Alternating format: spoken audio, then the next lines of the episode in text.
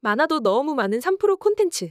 원하는 코너만 쉽게 찾아서 듣고 싶다면 지금 3프로 앱을 설치해 보세요. 3프로의 모든 콘텐츠를 가장 잘 정리해 놓았습니다.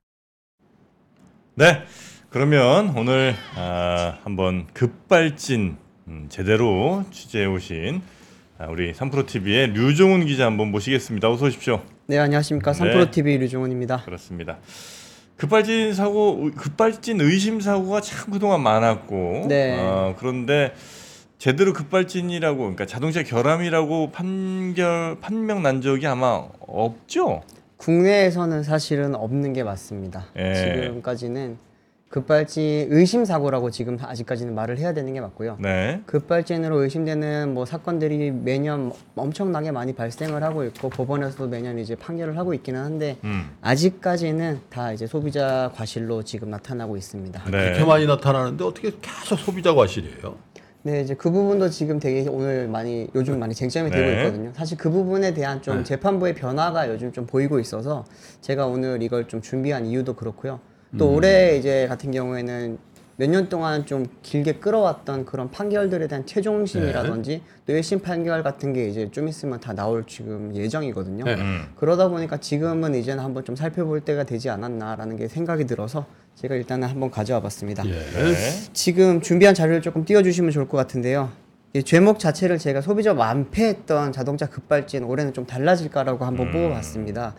근데 이게 우리나라에서는 지금까지는 없었는데 이긴 적이 없다는 말씀 네. 말인데 외국에서는 있었습니다 사실은 음. 아, 외국 결은 결함이다. 네 외국에서는 이제 2013년도 때 이제 미국에서 이제 토요타 캠리에 대한 이제 그런 급발진 사고가 있었는데 네. 여기에 대해서 사실 나사라든지 아니면 니짜라든지 뭐 NN, NTSB라든지 이런 미국의 조사 기관들이 다 실험을 했는데 거기서도 못 밝혀냈어요 사실은 음. 밝혀내지를 못하다가 미국에 이제 소프트웨어 전문 컨설팅 업체인 바라고 하는 회사가 있습니다. 음. 거기 이제 전문가 이제 소프트웨어 전문가가 지금 이 부분에 대해서는 결함에 대해서 실제로 조사를 다시 해보고 재현을 해보니까 음. 소프트웨어 펌웨어 과정에서 잘못된 펌웨어가 되면서 이제 급발진을 일으켰다라는 게 지금 바- 그 입증이 됐고요.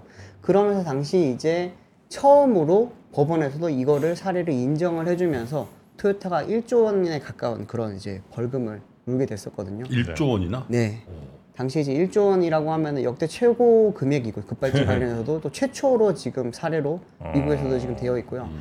이거 이후부터 이제 미국에서는 이제 급발진 비슷한 그런 사고가 날 때마다 지금 매년 수백 건씩 지금 접수가 되고 있는데 뭐 완벽한 재판으로 가서 이긴 건 아직까지는 사실 별로 없습니다. 거의 없고요.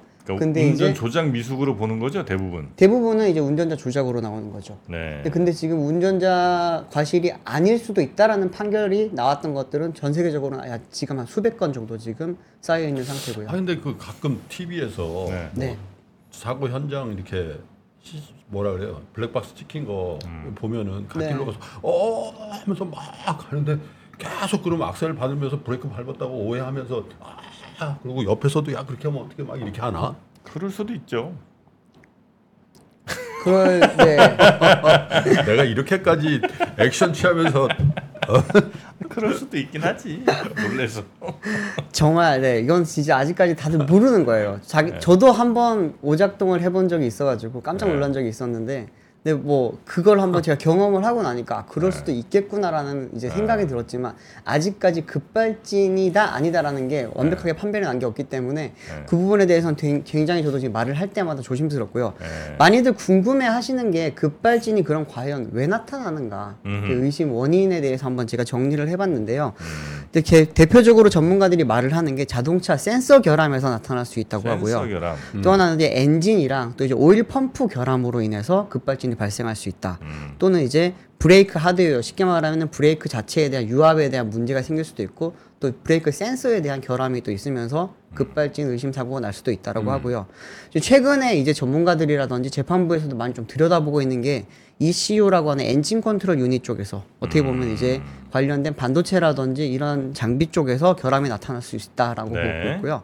마지막으로는 아까 이제 그 미국에서도 지금 판명 났듯이 소프트웨어 과정에서 음. 소프트웨어가 잘못 작동을 하던가 아니면 소프트웨어가 잘못된 그런 코드가 심어지면서 이제 결함이 나타나서 급발진이 나타날 수 있다라는 지금 그런 이야기들이 많이 나오고 있습니다. 네. 근데 이제 그러면은 급발진 같은 사고가 났을 때 음. 그러면은 이제 뭐 정부라든지 기관에서 어떻게 조사를 하느냐를 살펴보시면은 감정 방식도 크게 한 다섯 가지 정도로 지금 전문가들이 이야기를 하는데요. 첫 번째는 이제 블랙박스 아까 김프로님 말씀하셨듯이 블랙박스 영상이라든지 또 블랙박스에서 나오는 음향을 통해서 감정을 하고요.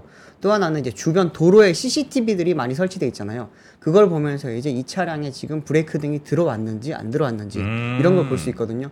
또 엔진이 뭐 스키드 마크가 찍혔는지 아니면은 하얀 연기가 피어 나왔는지 이런 것들이 또 하나의 또 증거 자료가 될 수 있기 때문에 하얀 연기는 뭐예요? 하얀 연기 같은 경우는 불완전 연소로 인해 가지고 연기가 하얗게 나오는 게 있거든요. 네. 그럴 경우에는 엔진 결함이라든지 오일 펌프 결함으로 인해서 그런 게 나타날 수 있기 때문에 아. 그런 부분에 대해서도 지금 볼 수 있는 자료가 자기가 뭐. 정, 정상적으로 자기가 브레이크가 아닌 엑셀을 밟고 있는데 브레이크라고 착각하고 있으면 네, 그런 징후는 안 나타나겠지. 그렇죠. 음. 그 정상적으로 뭐 악셀을 밟고 있는 건데. 네. 네. 근데 마- 가끔씩 실험을 해 실험이라기보다는 양발로 한번 밟아 보시면은 브레이크랑 엑셀을 같이 동시에 밟잖아요. 네. 그렇게 되면은 브레이크에 대한 그 신호가 더 세기 때문에 앞으로 나가진 않습니다. RPM은 올라갈 뿐이지. 어. 그렇기 때문에 땡 소리 나죠. 네 맞아요. 어. 그리고 예전에 이제 보면은 그 훅, 훅갓이라는 말 써도 음, 되는지 훅갓이. 네네네. 네, 모르겠는데 그 예전에 그 수동 쓸 때 음. 항상 이렇게 엔진을 한번 세게 밟아놓고 기어 변속을 항상 했었잖아요. 그러라 그랬죠. 예. 그런. 것처럼 이제 엔진음을 듣기 위해서 약 동시에 밟고 하는 것도 많이 하거든요. 음. 그런 거 할 때 보면은 차가 앞으로 안 튀어나가기 때문에 그 부분은 이제 뭐 아시는 분들 알 것 같고요. 또 하나는 이제 최근에 좀 이제 운행 데이터 장치라고 하는 ASDM이라고 하는 것에 대해서 데이터 장치를 지금 보고 이 차량이 어떤 게 지금 상태가 있었는지를 보는 것도 있고요. 또 하나는 진짜로 말 그대로 블랙박스, 비행기의 블랙박스 같은 역할을 하는 게 EDR이라고 하는 게 있습니다. 음. EDR 같은 경우에는 사고 조사 기록 장치인데요. 사고가 나타나기 직전 5초 동안에 과연 여기에 지금 스로틀 밸브가 엑셀이 얼만큼 열렸냐, 또 하나는 브레이크가 얼마나 잡혔느냐를 볼 수 있는 아, 거고요. 이게 차들마다 다 달려 있어요? 다 달려 있습니다. 네. 아, 모든 차들에? 모든 차에 달려 있습니다. 아, 그래요? 네. 뭐 70년대 차를 타지 않는 이상 다 달려 있다고 아, 보시면 그래요? 됩니다. 네. 마지막으로는 네. 이제 뭐 가속이라든지 쉽게 말하면 뭐 액셀레이터, 브레이크, auto hold 이런 거에 대한 작동 이제 그런 장치들에 대해서 제대로 작동이 됐는지를 또 감정을 하면서 지금 저 정도면 더 보고 감정될 것 같은데. 그러게. 운전자 과실인지 차 결함인지. 안 돼요? 어, 안 돼? 되게 어려워요, 사실. 네. 이렇게 지금 갖고 와도 양쪽에 지금 워낙 의견이 다르고 소비자 쪽에서 이야기하는 것과 그 이야기라기보다는 입증하는 것과 음. 그리고 이제 제조사에서 여기에 대해서 지금 다시 재입증을 하는 과정에서 서로 의견이 굉장히 많이 다르거든요. 네. 또 양쪽에서 근거를 내놓는 걸 보면 각자 다 근거가 있어요. 그러다 보니까 이 부분에 대해서도 지금까지는 재판부에서는 소비자가 니들이 입증을 하고 운전 그 제조사는 이게 아닌지 맞는지만 판별을 해달라고 했었는데 음. 최근에는 그게 좀 바뀌고 있는 기조거든요. 제조사가 아니라는 거 입증하라? 제조사도 니들도 그러면 아, 아니라는 걸 니들도? 입증을 해봐라. 소비자가 이게 급발진이라고 이야기를 이렇게까지 하는데 그러면 니들이 아니라고 하는 근거는 뭐냐라는 걸 지금 음. 계속 제출을 하라고 있습니다. 근데 지금 연간 몇몇건 정도의 지금 급발진 사고가 발생할 거라고 혹시 어, 생각을 얼마나 하세요? 돼, 일년에? 진짜. 네, 아, 얼마 안 될까? 한 20건? 20건. 아, 내가 너무 볼 때는 20건은 넘을 것 같아요. 왜냐면 내가 본 저 사고 현장만 해도 몇, 몇, 10건 이상 되는데. 그러니까요. 그게 그발진이에요? 그럼 제가 조사를 해왔습니다. 아닌 것 네. 같은데. 소비자 주권 시민회의라고 하는 비영리 단체가 있는데 네. 여기서 이제 매년 경찰청과 네. 국토부에 조사 신고가 되는 걸 집계를 해봤더니 네. 2017년부터 2021년까지 6년 동안에 987건이 6년 동안 네 접수가 됐습니다. 100 몇십 건. 150건쯤? 100, 150에서 200건 가량 지금 음. 접수가 매년 되고 있고요. 또 이제 작년 국감에서도 이 부분에 대해서 사실 매- 굉장히 좀 첨예하게 다뤄졌었는데요. 거기서 이제 국정감사에서 나타난 자료를 봐- 보더라도 2018년도 때 39건, 19년도 때 33건, 20년도 때 25건, 뭐 이렇게 하면서 5년 동안 총 169건이 접수가 됐다고 합니다. 음. 이거 같은 경우에는 이제 국토부에 조사 접수가 된 것만 집계를 한 것이고요. 경찰청이라든지 소방청에 집계된 거는 실제로 이제 여기는 포함을 시켜지지 못했기 때문에 이 부분에 대해서도 훨씬 많을 거라고 이야기를 했고요. 저도 이제 뭐 카틀이라든지 전문가들이랑 좀 취재를 해보니까 뭐 적게는 100건, 많게는 200건 정도는 지금 매년 꾸준히 접수가 되고 있다고는 합니다. 근데 그 부분에 대해서 이게 다 급발진이다. 그렇게 아니다. 좀 어려운 게 많죠. 어려워요. 네. 근데 아까 그 사진에서 그 자기는 급발진이라고 주장해서 나무 받아가지고 거의 뭐 앞에 그냥 다 망가져버린 차 네. 보여줬잖아요. 예. 그러면 이제 이 사람은 이 급발진으로 내가 사고 났으니까 보상해 달라고 얘기할 거 아니에요. 자동차 그렇습니다. 메이커 가서. 음. 그 자동차 메이커에서는 어떻게 합니까? 급발진도 아니니까 일전 땡전 한지 못 물어줘 이렇게 합니까? 아니면 급발진은 아닌 걸로 해줘. 그러면 내가 약간 어? 안. 하니까. 안 해주겠지. 일단은? 통상 통상적으로는 절대 안 해줍니다. 이게 하나의 선례가 생기고 나면은 그 다음부터는 이제 그걸 이용하려는 사람들도 있고 네. 또 흔히 말하는 블랙 컨슈머에 대한 지금 우려도 있고요. 기자가 그런 일 당하면 해주죠. 저도 안 해줄 걸요. 유종훈 기자가 당하면 해준다니까. 왜 줘요 그거를? 과연 아니, 해줄까요? 뭐 네. 블랙 컨슈머는 아니지만 네. 방송 나가서 계속 얘기하고 뭐 아이 설마. 설마요, 아니 그리고 이게 약간 좀 이상한 거는 어 예를 들면 어떤 특정 모델에 집중적으로 급발진 사고가 생기면 아 이거는 이, 문제 있다 이렇게 이제 좀 감이 올 거 아니에요. 막 그런 그런 가능성이 없어. 그냥 그냥 정확하게 거의 차량 판매 대수랑 거의 일치해요. 맞아요. 많이 팔리면 많이 팔릴수록 그러니까 그 얘기 하려고 그러죠. 노령층 운전자가 더 많다. 그것까진 저는 할 생각이 없었는데 어, 사실 그거 하려고 그러는 것 그것도. 맞아요. 근데 이제 최근에 이제 이런 지금 되게 많이들 불신도 있고요. 못 믿기도 못 믿기도 하고 사실 무섭잖아요. 네. 근데 이런 부분에 대해서 사실 최근에 좀 뒤집어질 수 있는 판결이 하나 나왔었거든요. 이제 BMW가 2018년도 때 이제 호남 고속도로에서 급발진 사고가 하나 난 게 있거든요. 음. 근데 이게 급발진 의심 사고라고 했습니다. 근데 그때 당시에 1심에서는 BMW가 이겼습니다. 음. 소비자가 졌는데 2심으로 이제 항고를 해서 넘어가서 보니까 항소심에서는 BMW가 패소를 했어요. 당시 어. BMW 쪽에서 니들이 이야기하는 급발진이 아니라는 증거가 충분하지 않다라는 게 재판부의 어. 판단이었거든요.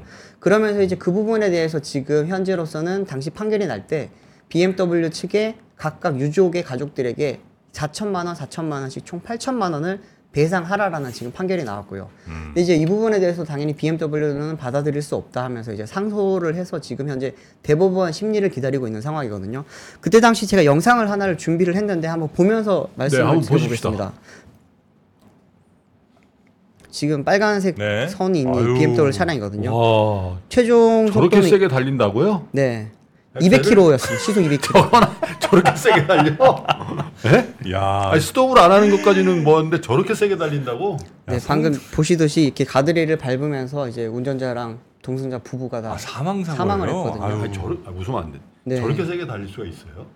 그러니까 저건 아, 저건 아닌 아, 것 같은데. 아, 그래서 저건 이제 판결이 나온 거예요. 네, 2심 판결이 났고요. 네. 지금 현재 대법원에서 올해 안으로 지금 여기에 대해서 최종 심리를 결과를 이야기를 할 예정이거든요. 네. 근데 이제 이거 이후에 이제 제조사들이 많이 지금 긴장을 하고 있습니다, 사실은. 어... 왜냐하면 지금까지는 무패였거든요. 불패였어요. 제조사 불패가 어. 급발진이었는데 처음으로 이제 급발진 관련해서 졌다라는 게 나오다 보니까 제조사들이 야, 굉장히 저- 긴장을 저- 많이 하고 저 있고 여자 사망 사고인 줄 모르고 그냥 뭐 좀 액티브하게 얘기했는데 저게 네. 두 분이 돌아가셨군요. 그렇습니다. 어. 이제 또 하나 또 제가 준비한 게 있는데 이거 같은 경우에는 지금 볼보가 지금 현재 볼보 하면 사실 안전의 대명사잖아요. 네. 근데 볼보 차량도 급발진 사고가 하나 있었거든요. 이것도 일단 보고 말씀드리겠습니다. 음.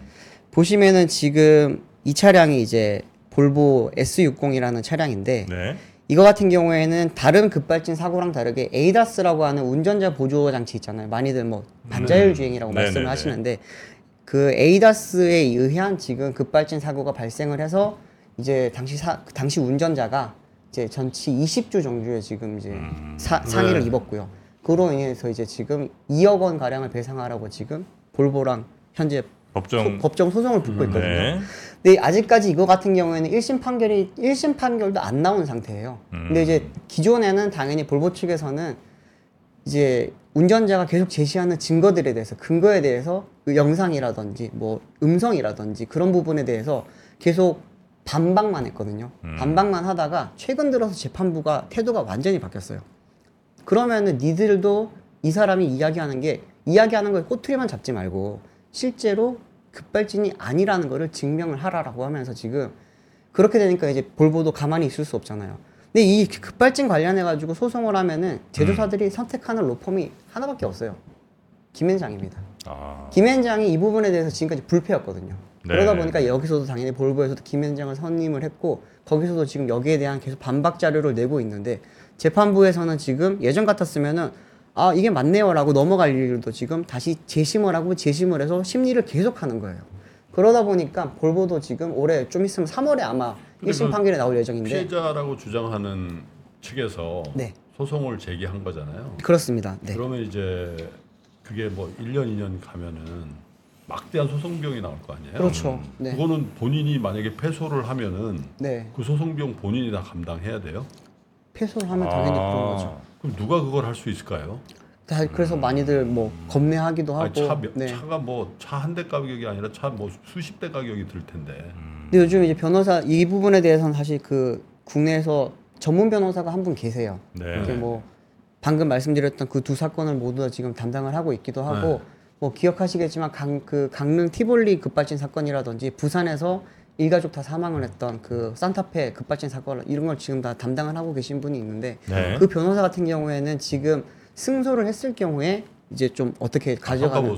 네 그런 거 방식으로 하고 실질적으로는 이제 변호사 선임 비용이라든 이런 거는 최소화 시켜서 지금 하고 있거든요. 음. 근데 뭐 그분이 지금 뭐 잘하고 있다 못하고 있다 이걸 떠나가지고 최근에 이제 BMW 승소를 한번 하시면서 이제 그 부분에 대해서 소송들이 다 일로 몰리는 그런 모습들이더라고요. 음. 그러다 보니까 이제 그 어떻게 보면 하나의 사건보다는 모아서 들어갈 경우에는 조금 더 법원에서도 보는 시각이 달라질 수가 있잖아요. 네. 그런 이유 때문인지는 모르겠지만 최근에 이제 재판부에서도 그러면은 제조사 측에서도 음흠. 증명을 하라는 이야기가 지금 많이 나오고 있습니다. 판례라는 게 굉장히 중요하잖아요. 이런 사고일수록. 그렇습니다. 그죠? 네. 지금까지는 판례가 없었죠. 전혀 없었던 건데 이제 네. 하나 생긴 거네. 네. 그렇습니다. 근데 이번 볼보 같은 경우에는 좀 약간 다들 많이 주시, 주시를 하고 있는 게 네. 기존 차량 같은 경우에는 엔진 문제다 뭐 이런 이야기가 많았잖아요. 근데 이번에는 에이다스라고 하는 그런 소프트웨어와 그런 하드웨어가 다 결합된 거에 대한 문제라고 보고 있고 음. 이게 나중에 되면은 전 그 SDB라든지 자율주행차라든지 이쪽으로 넘어갔을 때 그때 만약에 사고가 발생했을 때 운전자는 운전을 하고 있지 않음에도 그러면 여기에 대한 사고에 대한 책임을 져야 되느냐 여기에 대한 판례로서도 지금 활용이 될 수 있다 보니까 네. 많이들 지금 들여다보고 있다고 합니다. 음. 국산 하나- 차량도 네. 있죠. 네? 국산 차량도 급발진 당연히 당연히 많죠. 네, 예. 국산 차량 같은 경우에도 최근에 이제 현대차 G80도 얼마 전에 지금 며칠 전이에요. 며칠 전에 1심 판결이 났는데 거기서도 당연히 현대차가 승소를 했고 소비자가 네. 패소를 했습니다. 소비자가 이 부분에 대해서 당연히 지금 항고를 준비를 하고 있다고 하고요. 근데 또- 이제 한국만 그런 게 아니라 뭐 전 세계적으로 이런 비슷한 네. 형태의 급발진이라고 주장되어지는 사고인데 다른 나라들은 이렇게 거의 전 소송이 다 저 제조사가 이기고 그렇 그렇습니다 어떻습니까? 대부분은 제조사가 이기고는 있는데 네. 국내처럼 완패는 아니에요. 음. 아까도 방금 아까 초입에 말씀드렸지만 전 세계적으로 지금 다 집계를 해보면 한 300여 건 정도는 이긴 이, 이긴 전력이 있기는 합니다. 음. 근데 이제 거기서도 보면 완벽하게 그 제조사 과실이라기보다는 어느 정도 과실을 나누고 있는 바- 부분이 많고요. 어, 국내 같은 경우에 이제 사실 제조사 판결, 제조사 승소가 났을 때 가장 음. 분노했던 거는 2016년 16년에 있었던 이제 부산 산타페 이제 그 사건이었거든요. 네. 그때 당시 같은 경우에는 이제 이 차량의 디젤 엔진입니다. 디젤 엔진의 고무 링에서 문제가 발생해가지고 여기 연료 펌프를 통해서 엔진 오일에 이게 흡수가 되면서 그러면서 어, 쉽게 설명드리면은 과 연료가 분사가 되면서 그러면서 이제 엔진이 비 비정상적으로 세게 작동을 했다 이런 그런 이제 이유로서 이번에 선- 그때 당시에 그 피해자 쪽에서 소송을 걸었던 건데 이게 1심, 2심 다 소, 소비자가 졌어요 사실은 음. 졌는데 그때 당시에 문제가 되게 많이 많이 좀 논란이 됐던 이유가 뭐냐면은 이 엔진 자체가 리콜 대상 차량으로 엔진이었거든요. 네. 그러다 보니까 이제 이 엔진에 문제가 있다는 걸 현대차에서도 인식을 하고 있었고 음. 당시 이제 엔진에 연료 펌프를 공급을 했던 보쉬라는 회사도 문제점을 인식을 하고 있었다는 건데 그럼에도 불구하고 졌다는 거죠. 음. 근데 그러다 보니까 이제 그때 당시 굉장히 또 많이 많이 좀 분, 분노를 했, 했었고요 사실 국민들이 그리고 더군다나 다섯 명이 탔는데 운전자만 살아남고 나머지 네 명이 다 이가족 아유. 사망을 했습니다.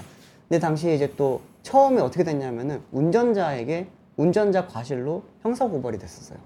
그러다 보니까 그 부분에 대해서 굉장히 좀 분노를 했었는데 나중에 그분은 무혐의로 이제 나오게 됐고요. 그 이후에 이제 소송이 지금 진행이 되고 있는데 1심, 2심 다 패소를 했고 현재 지금 이제 대법원 심리만 남겨둔 상태입니다. 이거 같은 경우에도 사실 BMW 심리랑 같이 묶어서 하자라는 이야기가 좀 많이 나오고 있고요. 영상을 준비를 했는데 계속 지금 안 좋은 거를 보여드리다 보니까 좀 뭐 보시는 게 좋을지 모르. 한번 보시면 네. 한번 보실까요? 네. 안 나오네요. 네. 어떤 영상이죠, 이거는? 이게 이제 부산인데 다시 보여드리겠습니다. 네.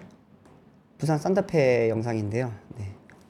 지금 자막 보시면 차가 어떠, 어떻게 하냐 어떻게 하냐 이렇게 막 되게 당황하시는 게 음, 보이실 네, 겁니다. 네, 네, 네, 네, 네. 저기 이제 컨테이너에 받고 이제 그때 네, 사망을 네. 하셨고요. 차량이 이렇게 됐습니다. 거의 완, 완파가 됐죠. 완파되면서 음. 되게 좀 안 좋은 결과가 나왔고요.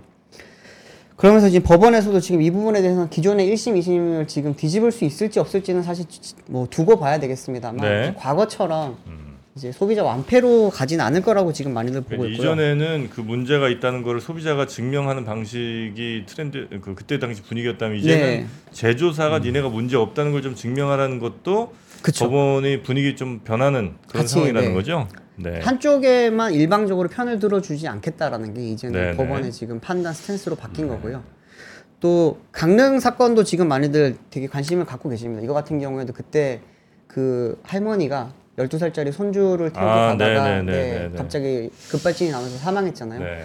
그 이후에 사실은 지금 많이들 착각, 착각이라기보다 좀 약간 헷갈려 하시는 게 그때 당시에 도현이법이라고 해서 음. 그러면 제조물 관련된 법안이 마련되면서 급발진 관련돼서 이제 제조사에게 불리한 법안이 좀 어느 정도 마련됐다라고 알고 계시는데 그때 당시 법안이 발의는 됐습니다. 음. 발의는 됐는데 아직까지 국회에 계류 중에 있고요. 언제예요, 그게? 그게 2022년도에 발생을 했고요. 음. 작년에 이제 법안 발의가 됐고요. 근데 그게 아직까지 전혀 뭐 음. 전혀 진행이 되지 않고 있습니다. 네. 뭐법 상임위 통과가 안 된 거예요? 네. 네.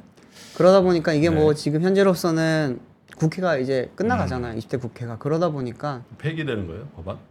폐기가 되겠죠. 그러면 다시 음. 재발의를 할 거라고 지금 이야기를 하고 있고 뭐 법률 대리인이라든지 아니면 그때 당시에 그 사망자의 아버지도 지금 그 부분에 대해서 국회의원들에게 이번 임기가 끝나기 전까지 제발 좀 해달라고 하는데 네. 쉽지는 않아 보이는 상황입니다. 근데 알겠습니다. 어쨌든 지금까지 계속 이제 소비자만 불리했던 그런 상황이 조금 변하고 있다라는 거는 네. 기대를 해볼 만한 것 네. 같고요. 만약에 급발진으로 내가 만약에 느끼게 된다면 급발진처럼 차가 움직인다고 만약에 판단이 되면 뭐 차가 말을 안 듣으니까 그렇겠습니다만 네. 어떤 어떤 조작을 하면 그래도 좀 피해를 줄이거나 할 수 있을까요? 그것도 제가 정리를 했습니다. 네. 네. 가장 먼저 해야 되는 거는 발을 떼야 돼요. 음. 가장 먼저 발을 발을 떼야 되는 게 아까도 말씀드렸지만 내가 실제로 오작동을 하고 있을 수도 있어요. 음. 그렇기 때문에 그거를 가장 먼저 증명할 수 있는 거는 발을 떼는 방식이에요. 네네네. 브레이크인지 엑셀인지 알 수가 없잖아요, 당황하면. 음, 음. 근데 발을 떼고도 만약에 계속 가게 된다. 음. 그럴 때는 이제 어느 정도 이상이 있다라고 내가 판단을 할 수 있잖아요. 네. 그러면은 브레이크를 한 번에 세게 밟아야 됩니다. 브레이크는 유압이라고 하- 하거나 아니면 안에 압력으로 움직이는 거기 때문에 네. 전자신호도 있지만요. 그렇기 때문에 여러 번 밟게 되면은 압이 빠져요. 그렇고 나면은 브레이크가 나중에 들진 않거든요. 그렇기 때문에 아, 한 번에 한 번에 부실 듯이 된다. 세게 밟아야 돼요. 저희도 이제 트랙 가끔씩 이제 뭐 트랙 시승을 간다든지 test drive를 가면은 음. 거기서도 항상 이야기를 하는 게 마지막에는 브레이크를 부실 듯이 세게 밟으라고 합니다. 네네네. 그리고 파킹 브레이크가 있으면 그럴 때는 같이 동시에 작동을 시키면 좋고요. 음. 또 하나는 전문가들이 가장 먼저 해야 되는 이야 해야 해야 되는 거라고 하- 말씀을 하시는 게 변속기를 중립 기어로 바꾸라고 하고요. 네. 또 하나는 이렇게 해도 모든 걸 해도 안 됐을 때는 음. 이제 가드레일이라든지 벽면이라든지 어디 부딪힐 때가 있으면은 쓱 이렇게 그렇죠. 옆으로 마찰을 일으키면서 정면 충돌 안 하게 네, 음. 차 속도를 줄이기 위해서 는 마찰을 근데 활용하는 그 거. 상황에서 그렇게 침착하게 대응할 수 있는 분들이 뭐 쉽지 않겠죠. 예, 어렵죠. 예, 예. 그래도 안 될 경우엔 결국에는 아까처럼 전봇대를 들여박아야 돼요. 음. 그래야지만 어느 정도 차를 포기를 하라는 거죠. 차를 포기를 하, 면서 나의 생명은 어느 정도 지키라는 아, 거예요. 점점 가속되면 가속될수록 네. 위험해지는 거니까. 전봇대와 만약에 나무가 있잖아요. 그럼 네. 나무를 나무를 돼요. 됩니다. 전봇대를 하면 뭐 이게 충격이. 충격 흡수가 안 돼서 뒤집어지는 경우가 많고 네. 나무는 근데 음. 참 말랑말랑하기 나무가 때문에. 게 이게 제 그래도. 충격 흡수를 해주죠. 네. 그리고 많이들 착각하시는 게 시동을 꺼야 된다고 생각하시는데 시동을 네. 끄지 마셔야 돼요. 왜 그렇죠? 시동을 끄면은 핸들이 잠겨요. 아. 그러면은 더 아, 큰 사고가. 있어요. 네. 네, 네, 네, 알겠습니다. 네, 여기까지 해야 되겠네요. 네, 자 유지용 기자 고생 많으셨습니다. 네, 감사합니다.